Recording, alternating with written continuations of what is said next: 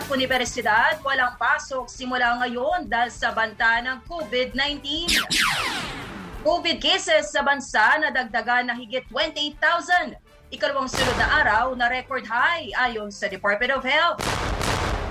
Dalawa timbog sa paglabag sa Comelec gun ban sa Caloocan at Navotas.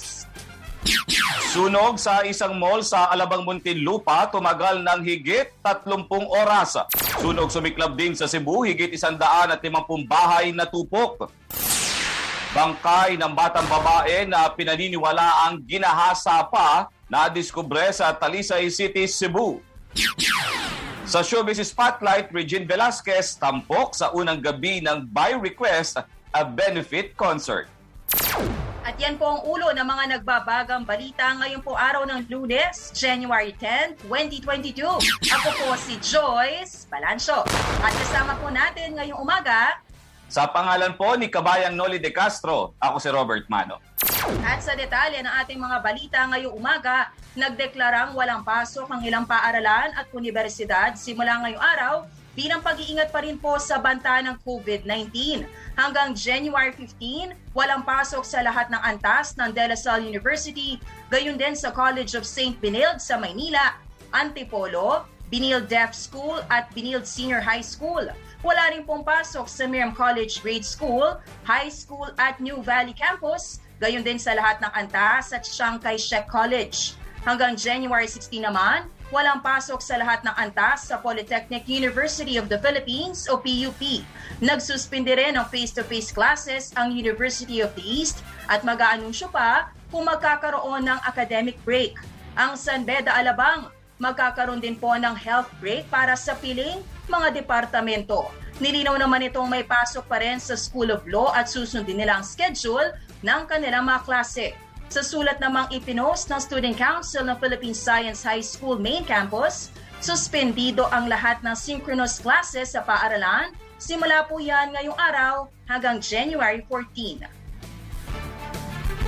Samantala, pansamantalang isasara ang Academic Oval at iba pang pampublikong lugar sa University of the Philippines campus sa Diliman, Quezon City simula rin po ngayong araw. Ayon sa pamunuan ng UP, isasara ang mga nabanggit na lugar kasunod ng mabilis na pagtaas ng mga kaso ng COVID-19 sa Metro Manila at karatig na mga lalawigan bukod pa sa pag-iingat sa binabantayang Omicron variant.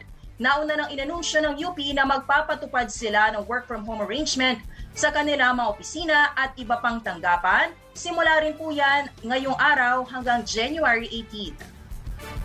Gayon din po, simula ngayong araw, binawasan na din po na Department of Justice o DOJ ang workforce o bilang ng mga papasok sa kanilang tanggapan bilang pag-iingat pa rin sa COVID-19. Ayon kay Justice Secretary Menardo Guevara, mula sa 60% ay 30% na lang muna ang papasok sa opisina ngayon hanggang sa January 15 o kung kinakailangan pa itong palawigin. Nitong weekend, nagsara na rin sila na kanilang o nagsagawa na rin po sila ng kanilang regular disinfection sa kanilang opisina para masiguro ang kaligtasan ng bawat isa habang inabisuhan na rin nila ang kanilang mga tauhan na na-expose sa may COVID-19 na mag-isolate muna. Tiniyak naman po ng kalihim na tuloy-tuloy ang mga transaksyon sa kanilang tanggapan sa pamamagitan ng online at work from home arrangement. Kasado na ngayong araw ang random antigen test laban sa COVID-19 ng mga pasahero ng Philippine National Railways. Sinabi ni PNR Assistant General Manager Ces Lauta, voluntaryo ang gagawing antigen test mula sa mga pasahero sa Tutuban, De La Rosa, Bikutan at Alabang Stations. Ayon pa kay Lauta, lima sa 30 pasaherong sumalang sa random antigen test ang nagpositibo sa COVID-19 noong biyernes. Target ng PNR na makapag-test ng 288 pasahero kada araw. Nasa 261 tauhan naman ng PNR ang nagpositibo sa antigen test mula noong holiday at isa sa ilalim sa confirmatory swab test. Umabot na sa 2,965,447 ang mga kaso ng COVID-19 sa bansa. Ito'y matapos madagdag ang 28,707 na bagong kaso na ikalawang sunod na araw na naitalang record high na mga bagong kaso. Kahit na labing apat na laboratorio ang hindi nakapagsumiti ng datos. Sa nasabing bilang, 52,150 na ang namatay habang umabot na sa 2,785,183 ang gumaling sa sakit. Umabot naman sa 128,114 ang active cases. Sa ikalimang sunod na araw, naitala rin ng Department of Health ang 44% na record high na positivity rate. Ibig sabihin, halos isa sa bawat dalawang tinetest ang nagpo-positibo sa virus. Sa ngayon, umabot na rin sa 52% ang mga okubatong ICU bed sa NCR na tumaas mula sa 27% lang noong nakaraang linggo. Iginiit ng ilang data analyst group na posibleng maranasan ang peak ng nararanasang COVID surge sa kalagitnaan ng Enero. Ayon kay Professor Jomar Fajardo Rabahante ng UP COVID-19 Pandemic Response Team, nasa Metro Manila pa rin ang sentro ng mga kaso ng COVID-19 na may 65% ng kabuuang kaso mula January 9 hanggang 8 Tumataas din ang mga COVID cases sa Calabarzon at Central Luzon habang binabantayan na rin ang naitatalang pagtaas sa mga kaso sa Cordillera Administrative Region, Ilocos Region, Cagayan Valley, Bicol Region at Central Visayas. Pero nilinaw ni Rabahante na may ilang lugar sa bansa na posibleng Pebrero maranasan ang peak o sukdulan ng COVID-19 marami talaga dun sa mga kaso yung transmission nangyayari sa NCR. But if we're going to look at what's happening now, although nag-simulate din kami for Calabarzon and Region 3, no, but what's happening now is ang bilis din ng pagkalat uh, sa Region 3 and Region 4A. Kung matatandaan po natin, nalampasan na natin yung peak nung September 11 ng Delta for NCR. And for Region 4A and Region 3, malapit-lapit na po. Sa hiwalay na datos naman ng Octar Research Group, Pinakamataas ang mga kaso sa Bacoor, Antipolo, Cainta, Dasmariñas at Imus sa Calabarzon. Gayon din sa San Jose del Monte, Marilao, May Kawayan at Santa Maria sa Central Luzon, habang may mga pagtaas na rin ng COVID cases sa Cebu at Benguet. Sa kabila nito, binigyan din ng Okta na less severe o hindi malala ang kondisyon ng mga tinatamaan ng COVID-19 sa ngayon. Kaya kumpiyansa ang grupo na malalampasan at bababa rin ang bilang ng naitatalang mga kaso. Dahil naman sa dumaraming pasyente sa mga pagamutan, ipinapayo ng mga doktor na kung mild at asymptomatic, kumonsulta muna sa mga telemedicine at mga pasyenteng senior o may comorbidity lang o yung makararanas ng severe na sintomas ng virus ang dalhin sa mga ospital. Samantala, sinimulan na ng inang lugar sa Metro Manila ang pagbabawal sa paglabas ng mga hindi pa po bakunado. Ito'y kasunod ng utos ni Pangulong Rodrigo Duterte sa mga barangay chairman na arestuhin ang mga hindi bakunadong magpupumilit tumabas. Sa Taguig City, inanunsyo ng LGU na maghihigpit na rin sila sa mga hindi bakunado, partikular na sa mga lugar na mataas ang tsansa ng hawa ng virus. Kabilang na ang mga pampublikong sasakyan, enclosed spaces, mga lugar na may mataas na COVID cases at lugar na mababa ang bilang ng mga nabakunahan.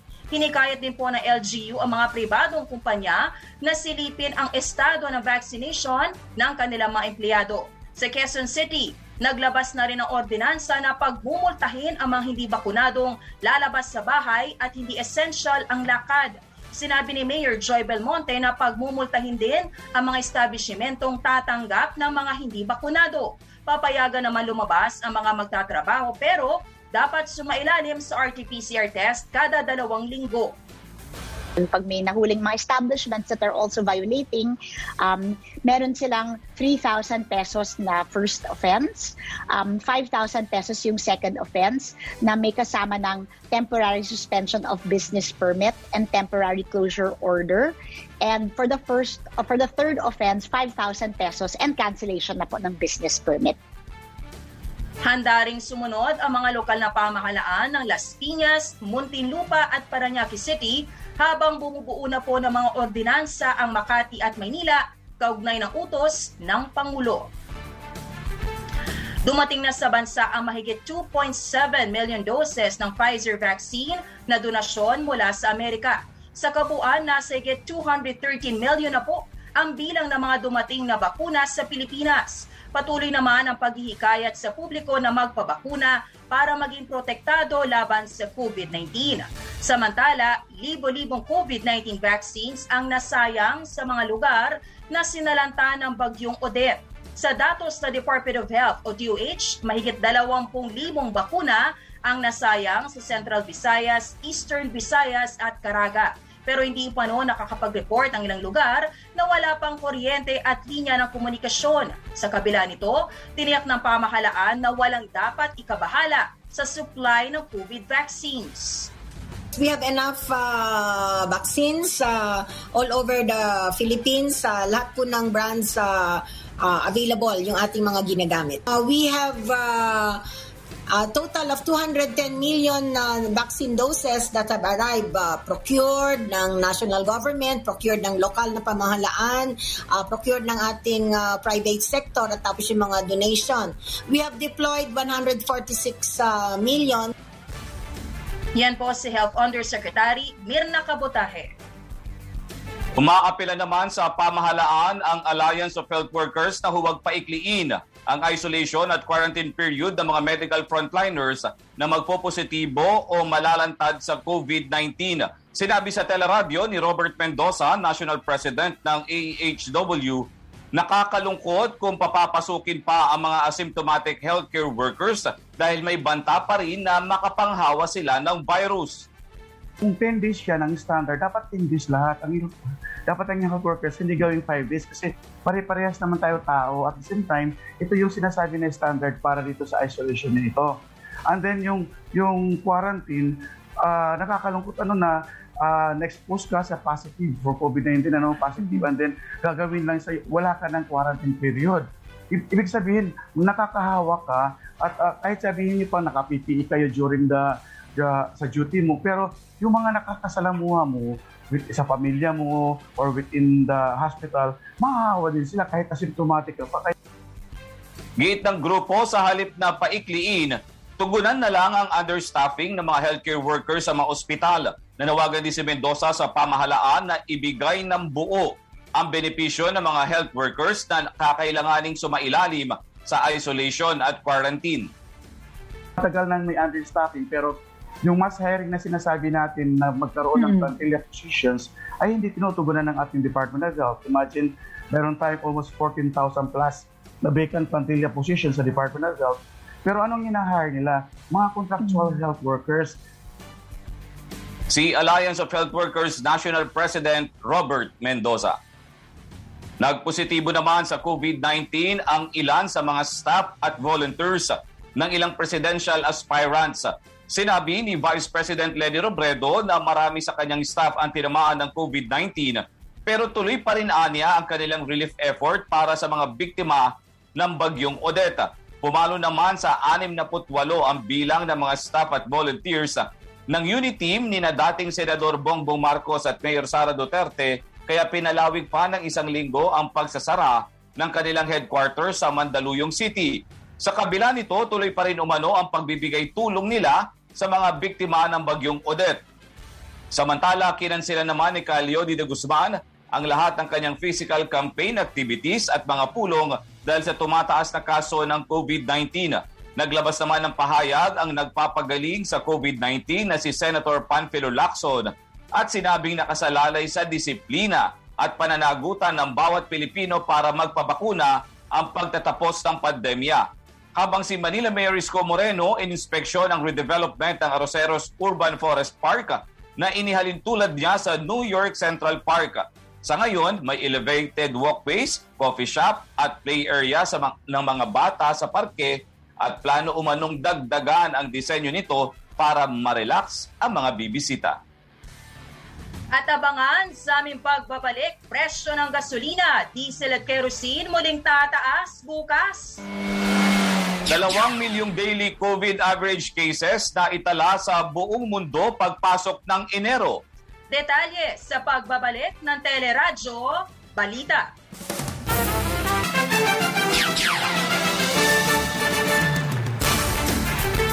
Nagbabalik ang Teleradyo Balita sa oras na 7.47. Arestado ang dalawang lalaki dahil sa paglabag sa umiiral na election gun ban Sa Navotas, unang inaresto isang lalaking pasahero ng tricycle matapos mahulihan ng baril sa barangay Bagong Bayan. Pinara ang sasakyang tricycle o sinasakyang tricycle ng suspect dahil nakita siyang walang suot na face mask pero nang pababain ay nahulog ang nakasukbit na hindi lisensyadong baril. Sa Caloocan, arestado rin ang isang lalaki matapos mahulihan ng kalibre 38 na baril. Unang sinitang suspect dahil sa hindi pagsusuot ng helmet at nang dukutin ang lisensya at dokumento ng motorsiklo ay nadiskubre sa loob ng kanyang bag ang dalang baril. Makaharap ang dalawa sa kasong paglabag sa RA 10591 at paglabag sa Omnibus Election Code. Kahapon, nagsimula ang election gun ban. Natatagal po yan hanggang June 8, kasunod ng opisyal na pagsisimula ng election period sa bansa. Dahil dito, naglatag na rin po ang COMELEC ng mga checkpoints sa iba't ibang bahagi ng bansa. Kami po ay walang nakuhang mga report ng uh, major incident. Sa ibig sabihin po ay ang ating mga kababayan ay uh, alam na magsasagawa tayo ng COMELEC gun ban. So we are very happy to report that uh, there's no major incident in the first uh, uh, six hours. Uh, we'll continue to monitor and report to the public. Yan po si PNP Chief General Jonardo Carlos. Samantala, obligado pa rin ang mga kandidato na magsumite ng kanilang magagastos sa political advertisements sa mga online platforms. Ayon po kay COMELEC spokesperson Director James Jimenez, kahit hindi nila mamonitor ang bilang ng political ads ng mga kandidato sa social media dahil walang limit, oobligahin pa rin po silang magsumite ng report ng gastos at bibilangin din po ng COMELEC ang mga inilabas na political ads ng mga kandidato. Samantala, patuloy naman ang panawagan ng COMELEC sa publiko na i-report ang mga fake news sa social media kaugnay ng halalan. Sa ngayon, marami na umanong napatanggal na mga peking Facebook account ng COMELEC na ang ilan ay nagpapanggap pang opisyal ng komisyon.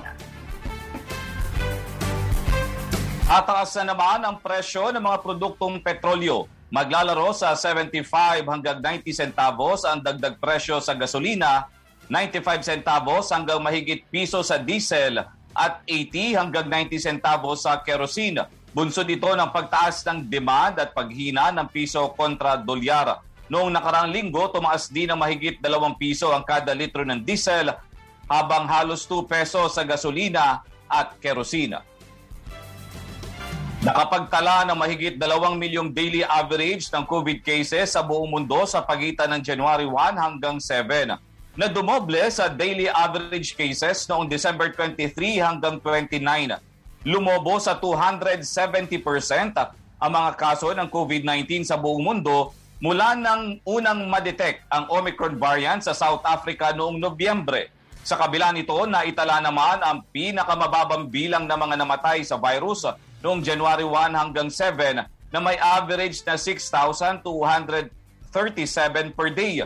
Nauna nang lumabas sa ilang pag-aaral na hindi masyadong malala ang sintomas na idinudulot ng Omicron pero pinag-iingat pa rin ang lahat dahil sa maaaring mahirapan ang sektor ng kalusugan oras na lumobo pa ang mga kaso ng COVID-19. Inaasahang makukumpleto na po ngayong taon na pag-aaral ng Department of Science and Technology o DOST para sa mix and match ng mga bakuna laban sa COVID-19. Ayon po kay DOST Secretary Fortunato de la Peña, nagsimula ang pag-aaral noong November 17 na isinagawa ng Philippine Society for Allergy, Asthma and Immunology Project Team sa pangunguna ni Dr. Michelle De Vera. Sinabi pa ng kalihim na hanggang noong December 28, may naka-enroll na itong 302 participants na nabakunahan ng first dose at 33 naman na nakatanggap ng second dose. Target ng pag-aaral na magkaroon ng 3,000 participants edad 18 pataas sa walong lugar kabilang na ang Metro Manila, Cebu at Davao. Ginamit umanong pang first dose ang Sinovac dahil ito may pinakamatatag na supply ng bakuna ng simula ng pag-aaral habang pang second dose naman ang Sputnik V ng Russia, AstraZeneca ng United Kingdom at Pfizer BioNTech at Moderna ng Amerika. Naglabas naman po ang IATF ng mga bagong panuntunan para matugunan ang tumataas na hospital care utilization rate sa ating bansa. Pinadagdagan na ang bed capacity sa mga ospital sa Metro Manila at karatig na mga lalawigan. Pinatatanggal na rin ang anumang kuta sa referral sa mga hospital bukod pa sa pagdadagdag sa kapasidad ng RT-PCR testing sa NCR Plus areas na prioridad ang mga senior at may comorbidities. Pitong araw na rin sa loob na isang ligo dapat ang operasyon ng mga laboratorio habang pinabibilis na rin ang proseso ng pagbibigay ng lisensya sa mga bagong laboratories. Inatasan na rin po ng National Vaccinations Operations Center na pataasin pa ang vaccination rate sa labas ng NCR para sa karagdagang proteksyon laban sa virus. Nagpositibo sa COVID-19 antigen test ang labi limang tripulante mula sa tatlong barko na dumating sa pantalan ng Masbate. Dahil dito, sinuspindi muna ang biyahe ng lahat ng barko mula Pio Duran Port sa Albay na pinanggalingan ng mga barkong may nagpositibong crew. Ngayong araw, isa sa ilalim sa RT-PCR test ang mga tripulanteng nagpositibo. Patuloy naman ang investigasyon kung may paglabag sa mga health protocols ang shipping lines na may hawak sa mga barko. Natimbog ng PNP ang sospek sa pagpatay kay Trece Martires Cavite Assistant City Prosecutor Edelbert Mendoza noong bagong taon. Kinilala ni PNP Chief General Jonaldo Carlos ang sospek na si Marvin Linaban, 44 years old, na umamin umano sa mga investigador na kasama siya sa mga bumaril kay Mendoza. Naaresto ang sospek at isa pa kasama sa anti-drug operation sa Dasmariñas, Cavite. May mga karagdagang balita pa kami sa pagbabalik ng Teleradyo Balita. Nagbabalik ang Teleradyo Balita. Sa Cebu, natagpuan ang bangkay ng isang sampung taong gulang na batang babaeng hinihinalang ginahasa sa Barangay Tapul sa Talisay City. Huling nakitang buhay ang biktima na magpaalam sa kanya nakatatandang kapatid na mauuna nang umuwi matapos maligo sa ilog pero hindi na nakarating sa kanilang bahay. Natagpuan na lamang ang naaagnas na bangkay ng biktima sa isang kuweba sa kalapit na lugar na walang saplot sa ibabang bahagi ng kanyang katawan. Inaalam pa ang suspect sa krimen habang isinasailalim naman sa autopsy ang bangkay ng biktima. Sa Cebu pa rin, natupok ng sunog ang nasa isang daan at limampung bahay sa Barangay Tinggob sa Mandawi City. Tinatayang isang milyong piso ang halaga ng pinsala habang inilipat na sa evacuation center ang mga apektadong residente. Sa Lapu-Lapu City naman, limang bahay din na nasunog sa Barangay Look. Nakatanggap na umano ng ayuda ang mga nasunugang residente. Idineklara ng fire out ang sunog sa isang mall sa Alabang, Muntinlupa City. Inabot ang higit 30 oras bago naapula ang sunog na nagsimula sa lower ground level noong Sabado na madaling araw. Ayon sa BFP, isang nasa 100 milyong piso ang tinatayang pinsala ng sunog. Tatlo sa mga respondent bombero ang nasugatan habang dalawa ang nahirapang huminga dahil sa kapal ng usok. Sa Sorsogon naman, patay ang isang lalaki matapos pagbabarilin sa Barangay Luneta sa bayan ng Barcelona. Nakaupo sa tricycle ang biktima ng mag- na magde-deliver sana ng mga panambak na buhangin ng lapitan at pagbabarilin ng dalawang gunman. Agad namatay ang biktima habang inaalam pa kung may kaugnayan ang krimen sa pagiging dating rebelde ng biktima na nagbalik loob sa pamahalaan noong 2018. Spotlight. Alamin naman natin ang latest sa Showbiz Spotlight mula kay Gainiel Krishnan. Good morning, Gainiel. Happy Monday sa inyo, Joyce at Robert, sa ating Showbiz Spotlight. Tuloy-tuloy ang pagtulong ng mga kapamilya stars sa mga kababayan nating nasalanta ng bagyong Odette. Kagabi, umarangkada na ang By Request, a benefit concert na ang unang itinampok ay ang Asia Songbird na si Regine Velasquez Alcacid. Agad umabot sa isang milyong piso ang nalikom na partial na donasyon. Hanggang sa January 18 ang benefit concert na mapapanood sa Kumu, I1 TFC, Facebook at YouTube channel ng ABS-CBN Entertainment. Mamayang gabi si Kyle Cherry naman ang featured artist at bukas ay si Ogie Alcacid. Huwag kang